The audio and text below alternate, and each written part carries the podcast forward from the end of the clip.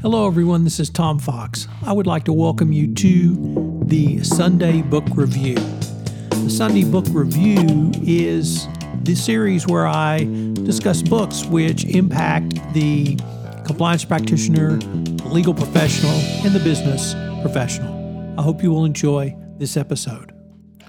This episode is dedicated to Roger Kahn, who passed away this weekend. He is one of the great authors of books on baseball and some of the most memorable books I've ever read. And I wanted to take this Sunday book review to honor him. And we, of course, begin with The Boys of Summer.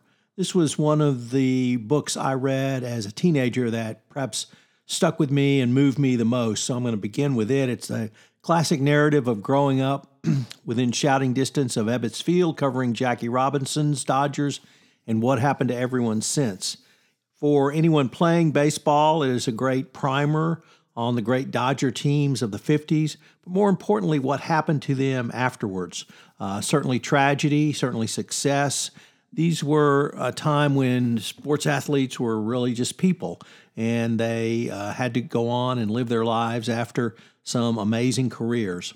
This uh, the 50s Dodgers are uh, legendary for uh, having gone to the World Series and only won one out of six times in the 50s.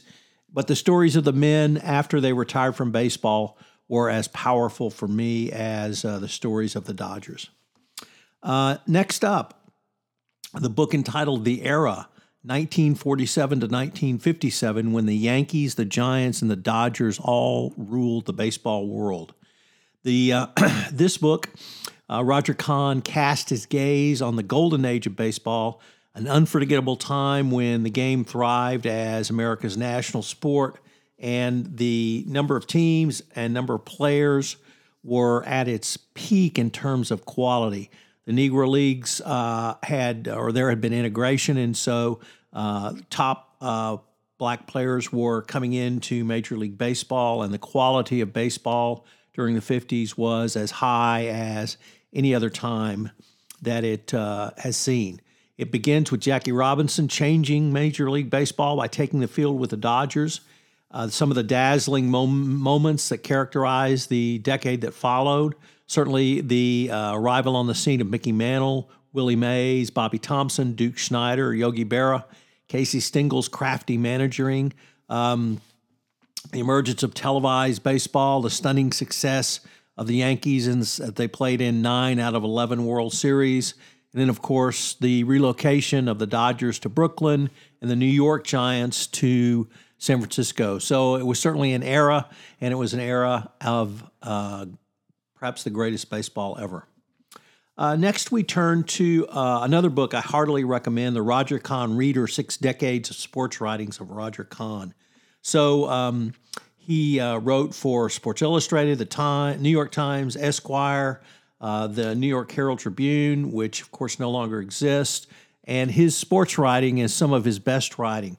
I greatly enjoyed this book, and I know uh, you will as well. It uh, has uh, stories about Walter O'Malley, Don King, Ted Williams, Stan Musial, Guy Lafleur, uh, Bob Gibson, Red Smith, Roger Maris, um, just uh, a ton of great athletes and a way for you you to get into his great great sports writing.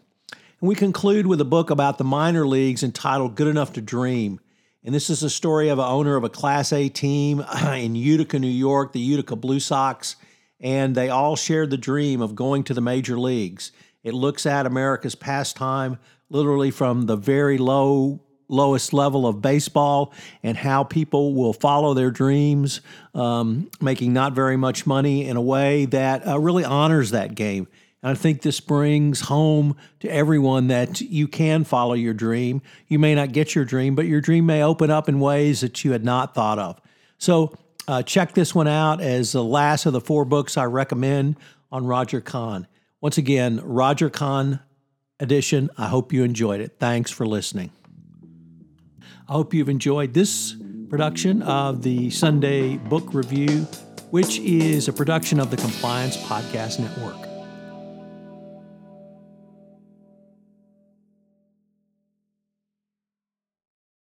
This podcast is a part of the C Suite Radio Network. For more top business podcasts, visit c-suiteradio.com.